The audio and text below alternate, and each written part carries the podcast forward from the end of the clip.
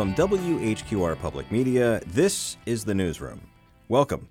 I'm Ben Schachtman. Thanks for joining us. On today's show, we'll hear from my colleague Grace Vitaglione about the complicated network of federal, state, and local agencies involved in disaster relief and mitigation efforts, and also the story of the people who sometimes fall through the cracks. And we'll sit down with WECT investigative reporter Michael Praats to take stock of the region's public private partnerships, from River Place to Project Grace, and a peek into the future. But first, Tracey and Girard Newkirk, a Wilmington power couple who founded Genesis Block in 2020 to help accelerate minority owned businesses. One of the Newkirk's latest projects is converting conversations to contracts and capital, aimed at connecting minority owned businesses with contracts from a host of major government agencies and corporations.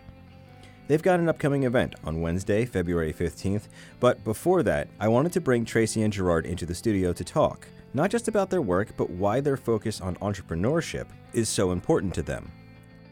All right, well, my guests now are Girard Newkirk. He's the co founder and CEO of Genesis Block, and Tracey Newkirk, who is the co founder and president of Genesis Block. Guys, thanks for being here.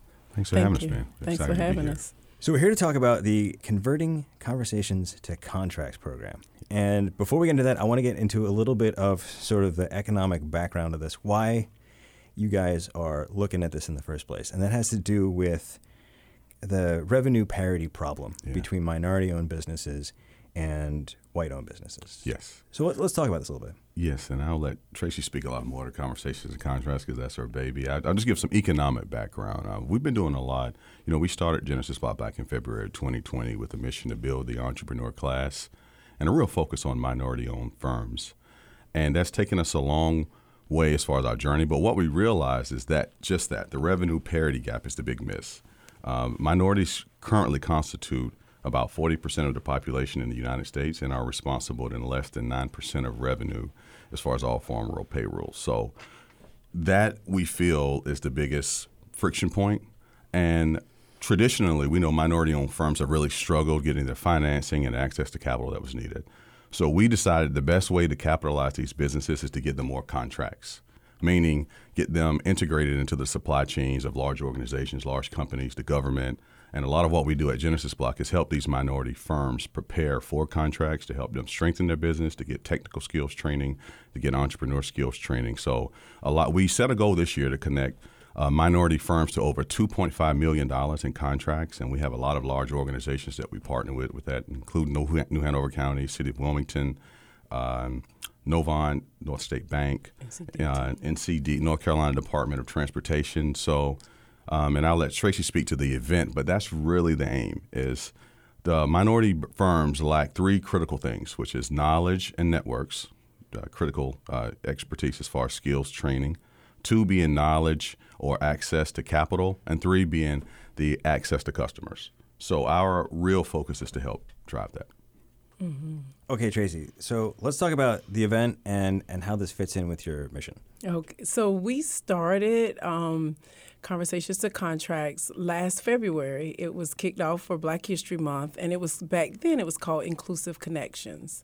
And what we were, the whole design was to bring diverse owned businesses into the room and get commitment from our anchor institutions. And we did it every other month last year. We will never do that again. so this year, we're doing it quarterly. And so the whole goal, and we're so happy because we have gotten the commitment from the majority of our anchor institutions in Wilmington, such as the City of Wilmington, New Hanover County, um, Corning, GE. North State Bank, um, we the State Department, NCDOT is very committed to what we're doing here locally in Wilmington, and so we've gotten the large organizations, UNCW, all Fair of Community College. Oh, how could I forget Cape Fear Community College? Oh, Jerry Coleman, if he's listening, um, it, we never forget Cape Fear Community College. Um, they are such a huge partner with Genesis Block. Um, but what we did was we got that commitment from the anchor institutions to bring their contracting opportunities in and see the value of it and then build the relationships with these diverse owned businesses. And so that's how we started. And now that we have all these relationships with anchor institutions, now we're recruiting more and more diverse owned businesses to come in and understand that the whole goal and the whole reason why the organizations are here is to help them get contracts. And so then as they grow and they get capacity and they get contracts, we also, our third wheel of our ecosystem is our financial partners. And so we bring in different types CDFIs, big banks, small banks, community banks, so that the, um, I always say North State Bank is our um, presenting sponsor for conversations or contracts. And I always give this example. I want our businesses, when it's time for them, they've gotten all these contracts and they're ready to grow and now they need some capital. I want them to think about I'm going to see Sabrina at the bank and not I'm going to the North State Bank. And so having our banking partners there at the tables and building these relationships is just a beautiful thing because now you got anchor institutions that are going to give them the contracts. The diverse owned businesses are going to grow in capacity and now they're going to need more capital and they're going to have these relationships already built with the financial partners. So we bring them together quarterly to keep it happening because we could, we've all been to events. And that's what I said. I don't want this to be, uh, oh, let me get this off my list. I've done it. I went. It was once a year.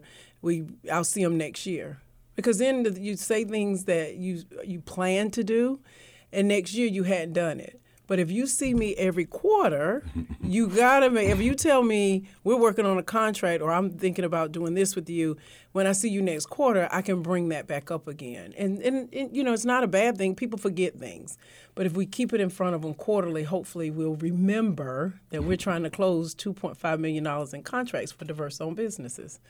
So for for people who aren't entrepreneurs, the, I think the two things you're talking about here is for the on the contract side, right? The you know, one of the largest businesses in North Carolina is North Carolina, right? Followed by the counties in North Carolina, the schools in North Carolina, everything from mowing the lawn to painting the buildings to putting in HVAC to computer to IT contracts. Like, if there's a business, the state is hiring people to do mm-hmm. that business, and they, they need stuff. You know, they need materials, and it's a huge industry. And as an outsider, I'm not much of a business reporter. I have no idea how you get into that world. Like, how do you how do you be the guy who does the IT contracting for like the UNC system, for example, you know, or the guy who provides the school lunches for New Hanover County. Like there's, regardless of the business, there's a place here. So how like how does that connection actually happen? So I always laugh and tell all of my businesses, I love your CEOs but I don't want them at this event. They have no idea what's happening in the purchasing and procurement departments of your organizations. Mm-hmm. So the real relationship that you want to we, we want to build is with purchasing, procurement, and the people who oversee their supply diversity programs because they're the ones who know what is coming down the pipeline. And even our businesses that are coming, I've asked them. I was like, "Don't you know? It's really nice for you to tell me how to get on your website and how to register with you. I can figure that out. What I want you to bring bring is the low hanging fruit. What are the opportunities that the diverse owned businesses that are coming to the trade show can come up to your table and say, "Hey, here's my um, the capacity of what I can do," and now we can make a contract and a deal. So it's really building those really strong relationships with the procurement leaders and the purchasing leaders of the organizations, and then making sure getting in front of like building the relationship so you can get pre budget information, what's coming in the budget. Because of a lot of our businesses, what they need is that knowledge ahead of time so they can start preparing, they can start getting, you know, getting whatever licenses they need or starting a business in that category. Those areas that um, help them get a leg up in the process. And so we try to help with that. Mm-hmm. And the other question I want to ask this is, is the access to capital side. Yeah. What makes that difficult for a diverse owned business or a minority owned business? Well, you know, kind of three factors. First, there's not really the rich uncle, you know, which is where most ideas get financed in most cases by the rich uncle or by mom, by dad, by someone that's close to you that's not really looking for a return on investment that just believes in you and wants to help you. In minority communities, they traditionally just don't have that that resource. Uh, the second thing is there's not the business network, as Tracey alluded to earlier. They don't know Sabrina from North State Bank by name. They're not at the parties. They're not at the locales. So there's not the the connection. And then the third thing is they don't really have the work history in order for a financial partner to give them the trust. So even if I've done these things, if I if I've done these jobs successfully, there's not a public record for North State Bank to see my performance. So I don't have then the the business profile. So a lot of what we're doing at Genesis Block is with platforms like Conversations to Contracts is giving the visibility to the minority-owned firms so that we can close some of those stop gaps from them getting capital because that's the only way you're going to grow. You got to be capitalized in order to grow. I've certainly read about more than my fair share of startups where way way down in the article there's like you know and I want to thank my father who runs the third largest bank in the East Coast. Like that usually it's not in the it's never in the headline. Mm-hmm. You know, but it's it's you know, it's in the, we do know this. It is in the public record.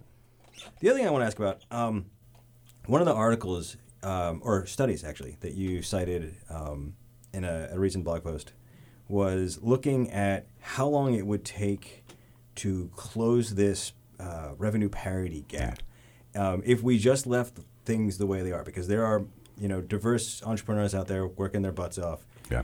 The gap is closing, but at a rate that it, I think it was 333 years. 333 years to parity. So if we just leave it the way it is now, Yeah. in three and a third centuries, it'll be square. Yeah, we'll be good.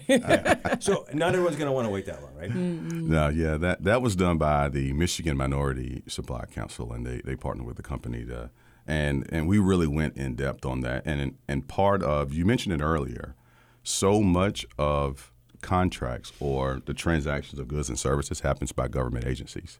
You know, New Hanover County has a four hundred million dollar budget. Wilmington has two hundred million. New Hanover County Schools has I think one hundred eighty five million. Well, you're almost at a billion dollars. So if they're not transacting with minority-owned companies, then what? How are the minority-owned companies going to be successful in the economy? So this study focuses a lot on that. That we have to have a commitment from large organizations, from anchor organizations, to put minority-owned firms in their supply chain. Because if that doesn't happen, we're going to be another three centuries before there's any any revenue parity. And I think a big part too is our elected officials, our, our government and um, our state officials, the federal officials, understanding that when they are funding programs that are supposed to help minority businesses, they need to be funding the programs that are helping them get their capacity up, and not just programmatic meetings, meetups, and things like that. They're good because you got to have a network but that technical skills training, the capacity building, the you know making sure the, the incubator environments for these organizations that is so critical because we can say let's go get um, capital and let's go get contracts all we want to. If they don't have the technical skills and the knowledge and the expertise to grow a business it's going to fall apart anyway. And i think that's one of the things that we focus on yes, we're out front trying to get them contracts, but on the back end, we're also working on making sure they have the technical skills. They know how, what their break even analysis are. They know how to run a business. They know who their market is. All of those things that make a strong business, we also want to help too because we hear also, you know, all the time, well, I tried to work with this business and, you know, they couldn't fulfill the orders or they couldn't do the job. That's part of what we want to work on also. But that's where our our leaders that are writing programs that give out grants and other things can make sure that they're digging in when they're giving this money out. Are the organizations going into that level of detail to make sure our minority businesses can take on the contracts? Yeah, because we saw that, and uh, that's, you bring up a great point. And specifically, when we were talking with GE Hitachi, you know, they're making a significant investment into the nuclear technology and renewable technology here. But in order to, you know, for one of their biggest friction points is in order for minority-owned firms or any firm to participate in their supply chain, it takes a lot of credentials. You got to have, you know, obviously the insurance, the liability, and a lot of what we witnessed is a lot of the funding that's going into minority-owned firms. It's, that's a big gap that needs to be addressed. How do we get these companies ready to participate in a supply chain as far as having the credentials, as far as having the ability to pass the specifications and the standards of quality control in order to participate in the supply chain. So we're getting really granular mm-hmm. in what it's going to take in order for companies to be able for to then not be 333 yeah. years to parity. And that's to me that granular piece is what is missing in the what's always been done. If we keep doing it the way we've always done it, we will continue to have the check the box. Like we checked all the boxes and we couldn't find a fit. Now we've got to make sure that the boxes aren't just being checked. We're working on making sure that there is a fit. I think that's where the focus needs to go now. I feel like there has been some feel good seminar ism going on around the country where yeah, like it's you know, it's it's telling people the parts they already know mm-hmm. and then the really you know, like you said, granular, really fine tuned. Like, how do I get certified to make the part that goes in the control rod in the nuclear power plant so that the U.S. government will let me do that? Like, how do I do that? Yes. Because that's all that's needed. That's what that's the real issue. yeah. Yeah. On a much broader level, um, you know, this, this to me, is, you know, it's part of the broader American story about you know wealth inequality between minorities and, and whites, and there's lots of different ways to sort of slice that cake and, and look at it. You guys have been really focused on entrepreneurship. Like that's the word I associate with you before anything else. So why why entrepreneurship? because we feel that that is without prosperity there is no peace. You know, that's an age-old Yiddish proverb. So prosperity and economic development that those are the drivers. If you if you talk to Novant Health and they talk about the social determinants of health, eighty percent of those are going to be economically related. So for us, entrepreneurship, ownership, self-reliance, these components are critical to building great individuals, great communities, great you know cities, towns. But it has to start with that economic foundation. Um, you know, there are 135,000 black-owned firms in the United States, but there are over 35 million. So a lot of the things that are derivatives of some of these structural economic issues, when we talk about discrimination in employment, well, if you only have 134,000 firms for 40 million people, it is what it is. So this is why we started with entrepreneurship because we wanted to get to the foundation and we wanted to to be able to come up and develop a company that can address it in communities block by block in a decentralized, hyper localized perspective because we feel that that's going to have the most impact. In 2018, when I did the speech um, for the Greater Wilmington Business Journal on intentional inclusion, and we ta- I talked about building a Wilmington that my two sons would want to live, work, grow, and raise a family. And I recognize that a large part of that is building a solid, strong African American middle class. And to get a strong African American middle class, you're going to have to have a strong African American business class. And so building that out, it, when we started thinking about it, and the whole block by block, the more entrepreneurs and the more our people see ourselves on the block, running the businesses, and having a voice in your community. I think I heard it the best. We went to the Black Blockchain Summit this year in um, in D.C. And gosh, the lady's name is leaving me now. But her comment, she was on a panel. And her comment resonated so much to me. She says, social justice without economic justice is a one handed clap and we spend so much time on social social justice but then when it's time to sit down and talk about the economics of why we are where we are it's like it's quiet in the room. Like we can have we'll do memorials all the time and have lavish um, memorials for different things and get that funded. But then when it's time to fund and talk about how do we economically bring ourselves up. So when we talk about how we create our own prosperity we want social justice, but then when it's time to talk about that economic piece, there, you know, there's no conversation for that.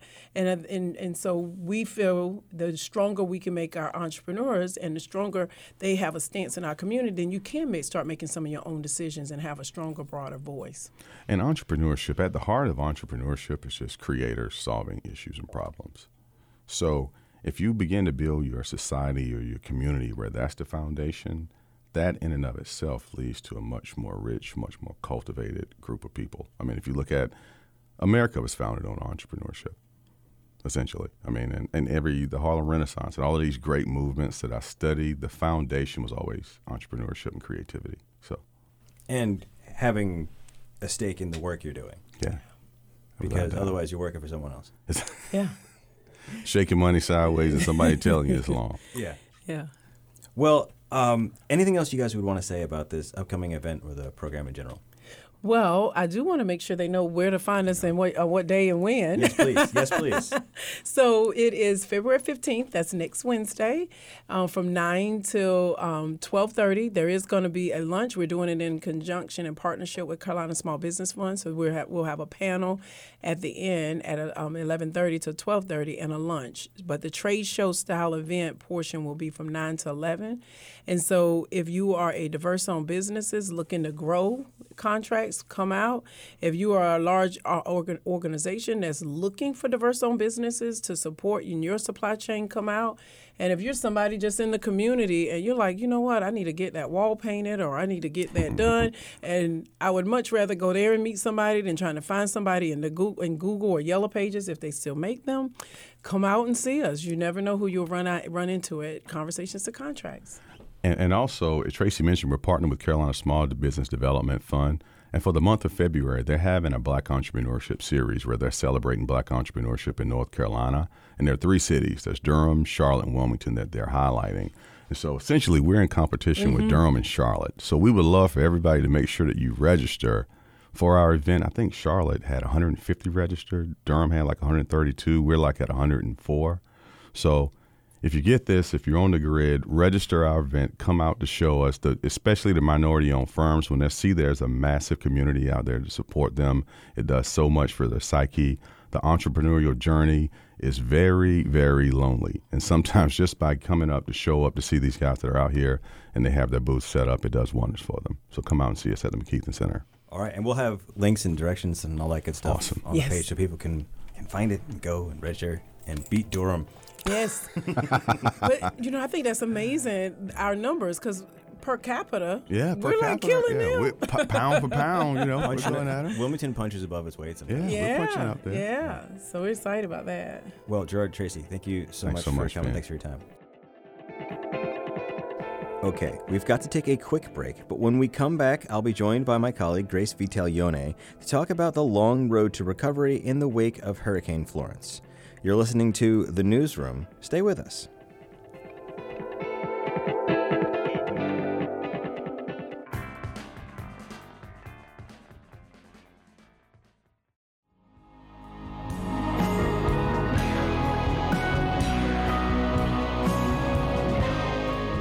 Welcome back to the newsroom. I'm Ben Schachtman, joined now by my colleague Grace Vitaglione.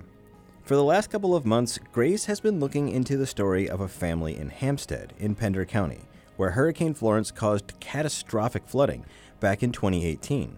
Four and a half years later, some families are still waiting for help. Why? Well, as Grace found out, that's a very, very complicated question, but we're going to try and get to some answers on today's show. So, Grace, thanks for being here. Thank you. Thanks for having me. So, back in October, we got a call from a Hampstead resident named John Pike. He said his house got destroyed in Hurricane Florence back in 2018, and he wanted to talk to us about a grant he applied for. This was right after the hurricane. So you went out to visit him at the site of his former house, right? Yeah, and John actually showed me pictures of his house during the storm. The floodwater was up to the top of his garage, and I, we looked around the house, and now it's just basically studs. Okay, what did John tell you about this grant? Okay, so in 2019, John was approved for the FEMA Hazard Mitigation Grant Program, HMGP.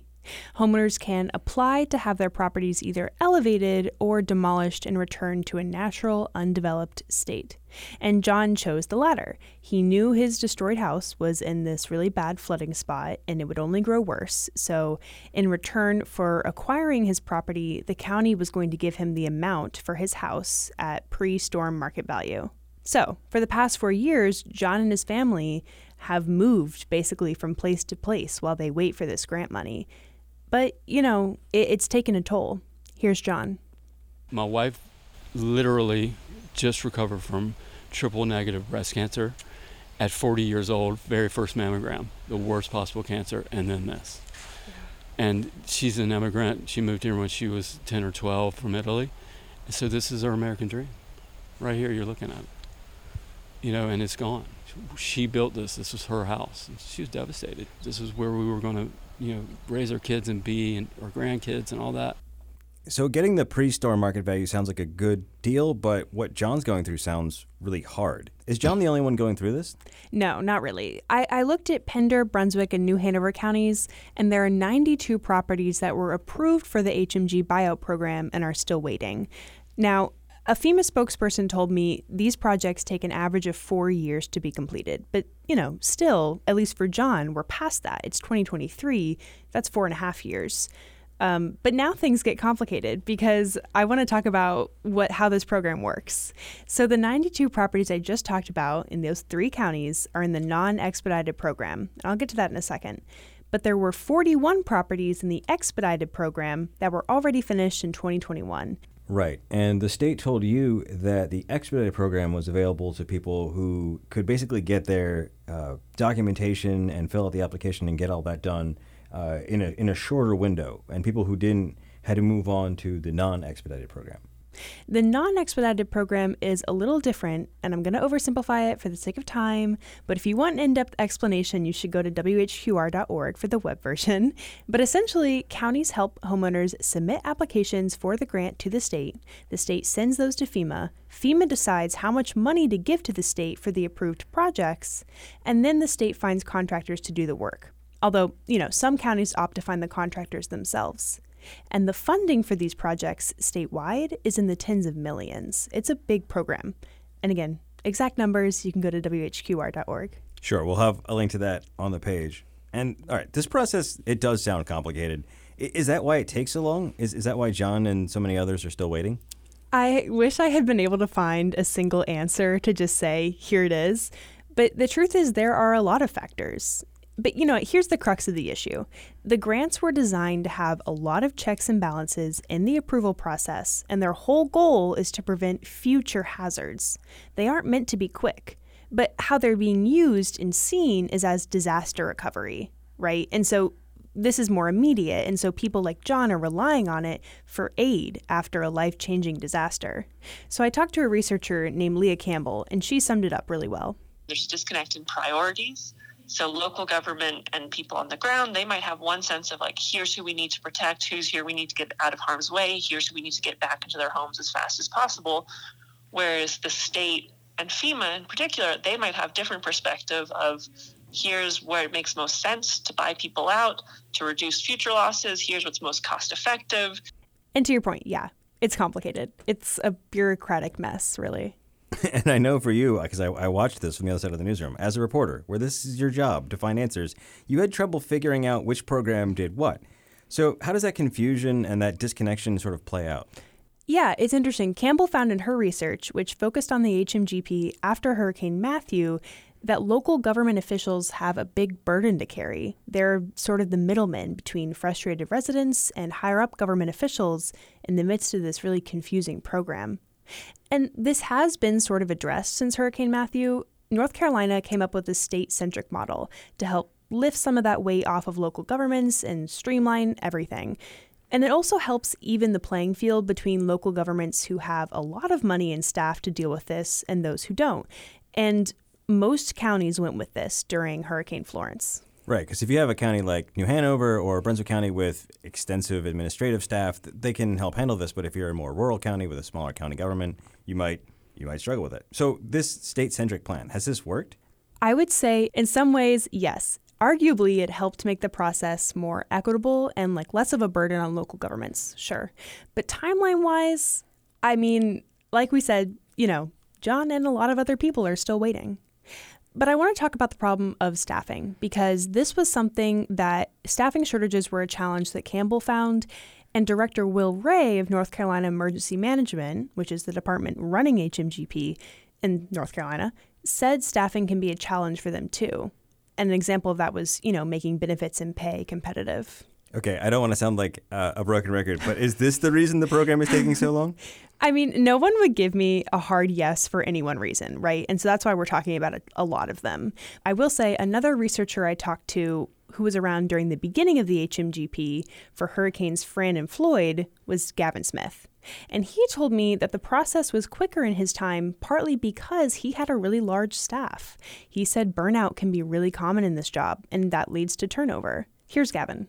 It is an incredibly difficult, emotional process to do that. It will wear you out. We knew that staff, almost everyone was going to have a breaking point. Okay, so burnout, staff turnover, I get that. Are there other issues? Yes. Director Will Ray also named supply chain issues and having to stay low budget while attracting contractors as some other issues. You know, I want to be fair, to their credit, Ray and his staff seem to recognize that the lengthiness of the program is an issue and they want to improve it. So, Ray's at the state level. How aware is FEMA of these issues at the federal level? According to Ray, the FEMA staff he works with are aware of the problems and they want to improve too. So it's a diplomatic answer. But okay. okay, I suppose the more important question to ask is how are they going to make improvements, though? Yeah, there are some solutions out there. Smith and Campbell both talked about the importance of really detailed planning before disasters even occur. But it's hard to find resources for that planning when HMGP, for example, is designed to react to a disaster instead of being proactive. And so here's Campbell. If it's baked into the system that money is available and activity and incentive and action all happens after a disaster, that's really hard no matter how well intentioned you are to break. Okay, this is something we've actually heard at the county level too, is that there needs to be more of a pre-disaster response instead of waiting for, say, you know, a major Category Five hurricane to come through. Yeah, it, it, the county's not the only one. A lot of agencies are realizing that. FEMA's new Building Resilient Infrastructure and Communities program, BRIC, is one example. BRIC funds grant projects separate from disasters, so more on the planning side. And FEMA itself was actually looking at a big chunk of the process time wise the benefit cost analysis for these projects. A spokesperson told me they're evaluating potential changes there to see if there's a way to make the cost effectiveness component faster. And in North Carolina specifically, NCORR, North Carolina Office of Recovery and Resiliency, is operating a new program called the Strategic Buyout Program for specific flood prone areas in the southeastern part of the state. And it's pretty similar to the buyout aspect of HMGP, except they go to homeowners in flood prone areas before a disaster occurs. Right. So you don't end up like John waiting for a mitigation program to come and save you as if it were a recovery program. Right. Okay, but I think we would hear from listeners if we didn't point out that the name NCORR probably leaves a bad taste in some people's mouths. NCORR's Rebuild NC Homeowner Recovery Program took a lot of flack in the General Assembly for the program's, let's just say, lengthy and complicated process. Right. And so even though you know, the Rebuild NC homeowner recovery program, that's different from this new strategic buyout program. Like we said, people get confused between different programs, and generally there can be mistrust in all of these different buyout programs because of the problems with the different ones. And as you report, trust is a big part of making these programs work. Absolutely. Okay, so awareness, movement around making things better, that's very good. But what about John? Where is he now? Yeah, the state actually just made an agreement with a contractor to do the work in Pender County, um, which the county signed off on. And John got a message from the contractor, he told me. So things are moving forward at last. And John said, you know, he really believes in this program. He thinks it's very important to avoid building in flood prone areas. He told me that a bunch of times. But it honestly hasn't been easy for him to be in limbo like this. The, the psychological damage to my my kids and my wife, my, my, my daughter and my wife, you know, it's been a big deal. My daughter is still a wreck over this whole deal. She was raised here, you know, and it's been pretty traumatic for her specifically, you know, but my daughter is very sensitive to her home that she was a baby in, you know. Well, it's tough to hear that John and his family are are still going through this, but we do hope that these recent developments will turn things around um, sooner rather than later. But in the meantime, Grace, thank you so much for being here and explaining it to me and our listeners. Of course, anytime. All right, we've got to take one more short break, but we'll be back with WECT investigative reporter Michael Praats and a look at the region's public private partnerships. You're listening to The Newsroom. Stay with us.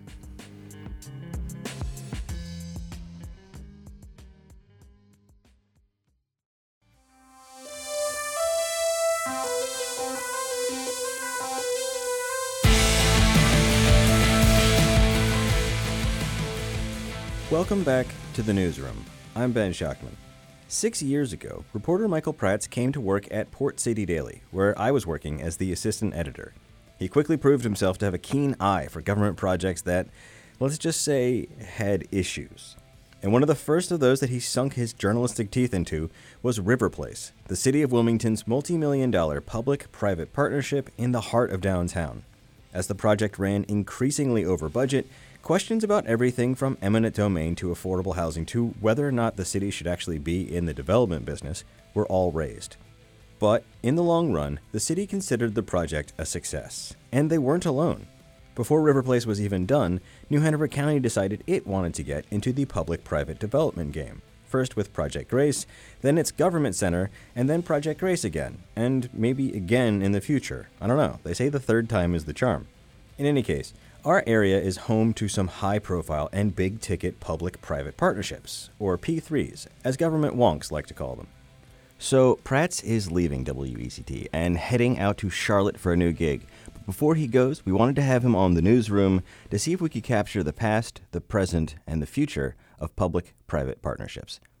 My guest now is WECT investigative reporter Michael Praats. Thanks for being here. Yeah, of course. Thanks for having me.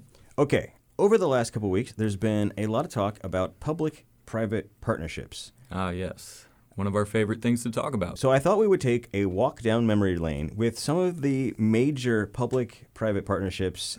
Some have come to pass, some have been put out to pasture. Yeah, so I think the best place to start with this would obviously be uh, the city of Wilmington's uh, major development, and that is River Place, which had been in the works since I've been in Wilmington, uh, where the old it, it, used to be an old parking deck right there on Water Street, right? Yes, it was an uh, old and falling apart parking deck, and this is one of the first stories you really covered when you got here. Mm-hmm. And the idea was the city could build a new parking deck, right. and it would cost a certain amount of money, or they could build the parking deck as the ground, uh, the you know first couple floors, right, and basically give the air rights to a private developer to build on top of it, right. So on paper, this sounds good. Mm-hmm. You know, the the public money is going to the public parking deck, and private money is building an enormous mixed-use building on top of it with restaurants, shops, uh, apartments, luxury condos, luxury condos, and that's going to increase the tax roll, uh, which is going to come back into the public coffers. Right, and theoretically, and I, I believe in practice, that is actually how things are working. They are making the city does make tax revenue off of these uh, off of these projects, but River Place was the first of that, and we saw it get waylaid real quickly. Uh, it went off course. We had issues with the air rights. We had issues with uh, drainage, which you're always going to run into in downtown historic area with a lot of eroding, decaying uh, infrastructure. We saw eminent domain cases go Right. tenfold over budget. And at the end of the day, um, and we spoke to a, a bunch of experts who look at you know the median and average, which are two different things, uh, cost per parking spot, Mm-hmm. and it looks like the city spent you know eight to ten million more Right. than if they had just built the parking deck. And to be fair, they would not have then had the private development on top of it. But it's going to take a long time for the tax value uh, for city tax to catch up with what they overspent. And so that's that's the question. Should the city be effectively subsidizing a private development if they could have just sold the land and let a private developer do with it what they what they will, especially when they are subsidizing luxury condos. And we asked uh, Mayor Bill Saffo about this. It's difficult to get private developers to do affordable housing if it's by right development. If it's a conditional rezoning, it's a little bit of a quid pro quo. Not in a in an illegal sense, but in the we will allow you to build a denser development if you make 10% of the units affordable. Right. So why didn't they do that when they controlled the project as part of a P3? They said, "Oh yeah, we didn't think about that until after Right. that, the deal." that was an afterthought for River Place. But then they said, um, well, moving forward, if we Yeah. do any of these, we're going to ensure that this is taking place. Now, money where your mouth is, we haven't seen any of that come to fruition, but we also haven't seen any uh, successful public private partnerships in Wilmington, at least to that magnitude, since River Place. So uh, that is something yet to be seen because it just hasn't happened. Now, River Place is not the only P3 that we have seen. New Hanover County has actually um, entered into uh, one of them, which is the uh, county administration building, um, which is over there by uh, the bowling alley, in between the bowling alley and the strip club, off of College. Yeah, and I, I, I will say when the city was looking at potential partners to do River Place, staff's favorite was a development team led by Brian Eckel, who's the co-founder of uh, Cape Fear Development. It's done a lot of projects around town. And East West Partners came in, and when East West Partners presented, um, they didn't even have a plan. Eckel's team um, had pretty detailed plans for what they wanted to do with the property. East West develop- East West Partners came in and literally just talked about, and you can go and watch this city council meeting. I'm not making this up. Yeah. They just talked about how great Wilmington was and how great they were. Yeah. And, and, and ultimately, council went with them. I think that might have left a bad taste in Eckel's mouth a little bit. I can't speak for him, but that, I would be frustrated. Yeah, definitely. Um, but he, I, you know, he, he got his turn because his firm got to uh, got the green light to go with the government center, Right. development, Which is the first time we really saw Dale Folwell get heavily involved. He wasn't super involved with River Place because it was a more straightforward deal. Right. And with the government center, the financing deal was a little more interesting. Yeah, so the idea of the county selling the land rights and then renting it back, that's kind of the issue that Folwell had. It's like, hey, you already own this property. What are you doing trying to give this property away to a developer, which is a sweetheart deal? Yes, they have to put their own money into it and build these things. Um, but if someone offered me, you know, a $10 million property and then they're going to pay me to rent it back from me, uh, that's a sweetheart deal. And that was part of the issue. And with the government center, they had to go back to the drawing board, think of a new way to finance it because the LGC and Folwell's office uh, basically said, no, this, this isn't happening. And that was probably um, foreshadowing what was going to happen with the other P3 development that we've seen recently uh, come off the rails, Project Grace. Yeah. So, uh, and just a quick note: the LGC, that's the local government commission. It's a part of the state treasurer's office. Um, Dale Folwell is the chair, but it also includes Beth Wood, who's the treasurer, and uh, a number of other uh, appointed. State auditor and Yeah. things like that. Yeah. So they're they're uh, an appointed board that votes on major financial transactions. Um, won't go into the down the rabbit hole of what they get involved in. But if you're spending a chunk of money, if you're buying something, if you're leasing something, they're usually involved. Yeah, and they just basically have to sign off on the major financing deals like this. They're not here to say, no, you don't need that, Wilmington. No, you don't need this. It's not their role to tell governments what they need or what they should build.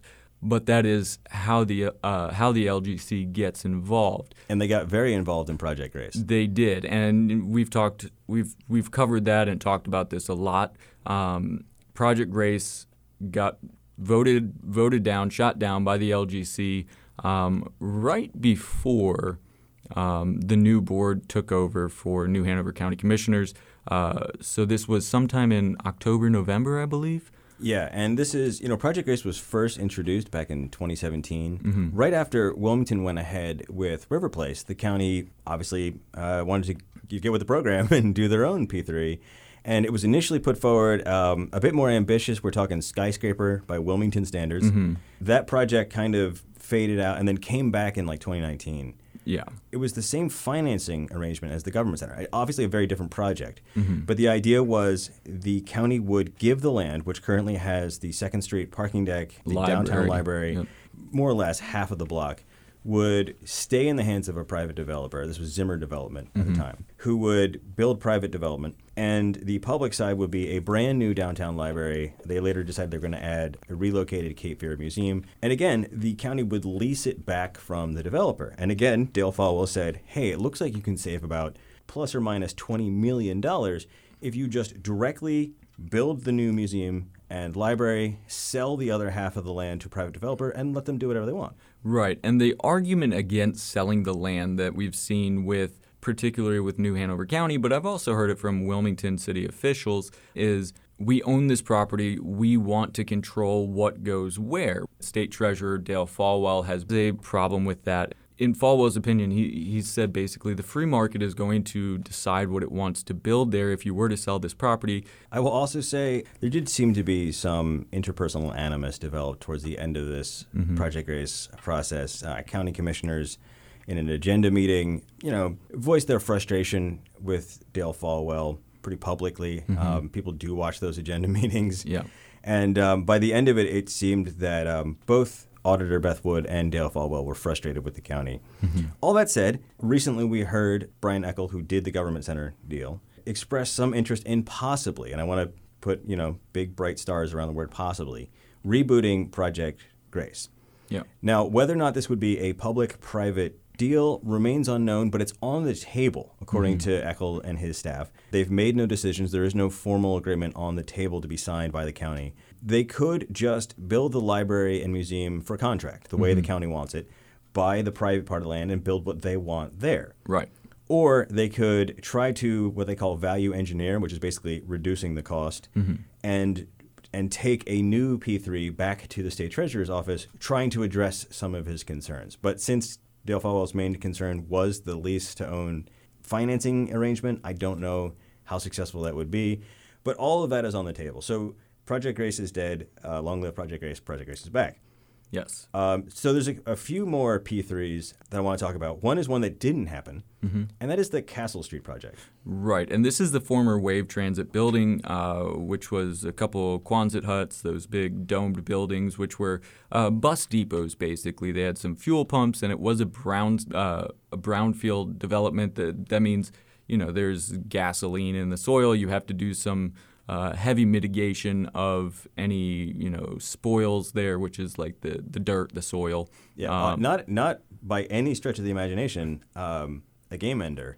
The uh, I believe it's the Lofts on Kerr Mm-hmm. um, was a brownfield site. The entire north end of the downtown riverfront uh, was a brownfield zone. Yep. There are actually some um, financial incentives and tax cuts you can for redeveloping. Yes. You have to put in the money to take care of to whatever the mitigate those problems. Yeah. But it's definitely not a you know a, a game ender for development. Right. And we saw multiple attempts to do something with this property. And again, this has been going on for four years or so. Um, and over that time, these buildings have become even more dilapidated because they are not looking good. Yeah, it looks like they're moving forward with a uh, sealed bid sale. Um, I don't think they've completely formalized that, but it, it does look like they will probably just sell it. Um, so now the project that a lot of people in the development world are turning their eyes to is the so-called Gateway Project. Right. And this is uh, City of Wilmington again, um, working again with East West Partners who did River Place. This was moving forward at a pretty good clip. Um, it was facilitated by the City of Wilmington buying a number of properties on the north end. So if you're if you're coming into the city from Martin Luther King, this is on your right. It's sort of those empty lots between the apartment buildings that are along the Riverwalk and Right. PPD and Third. Yeah, so big vacant lots. You can see them used for parking for concerts and things like that. Granted, these these lots are prime real estate. Um, the city has been, you know, making making moves to purchase these these properties. We just saw it with the Salvation Army property there. Uh, again, right there on uh, Third Street. I- As you mentioned, it was it was moving forward with some speed. We really don't know what the end game is right now, except we have seen the city eyeballing these, and the idea was to put a uh, a grocery store like a Whole Foods or something, you know, a boutique type grocery store, because the north side is severely lacking a grocery store. There, there's it's a food desert.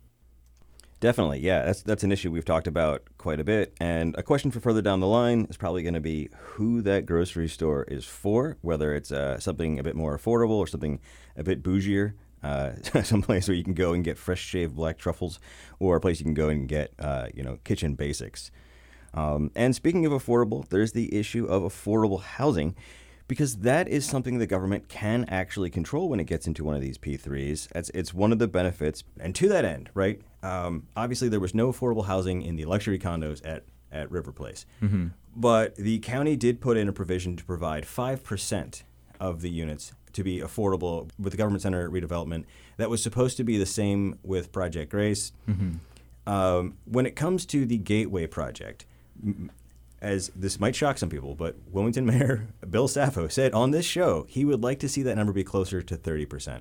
Yeah, Now, I've heard developers and affordable housing people both kind of balk at that. kind of balk at that. Some of the things they said I can't repeat on the air, but um, that is what Saffo said. I don't know if that's possible in a post-pandemic world, but that was the ambition. Um, so I expect that to be a part of the conversation as we move forward with that potential P3. Yeah, absolutely. All right. Well, another conversation for another time. And uh, I know you are leaving Wilmington and heading to Charlotte, and we wish you all the best.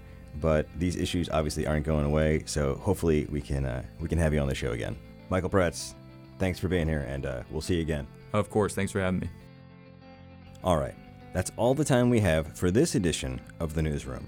Thanks to our guests, Tracey and Girard Newkirk, Grace Vitaglione, and WECT's Michael Praats. And of course, thanks to our WHQR technical team Ken Campbell, Jonathan Furnell, and Megan McDevitt.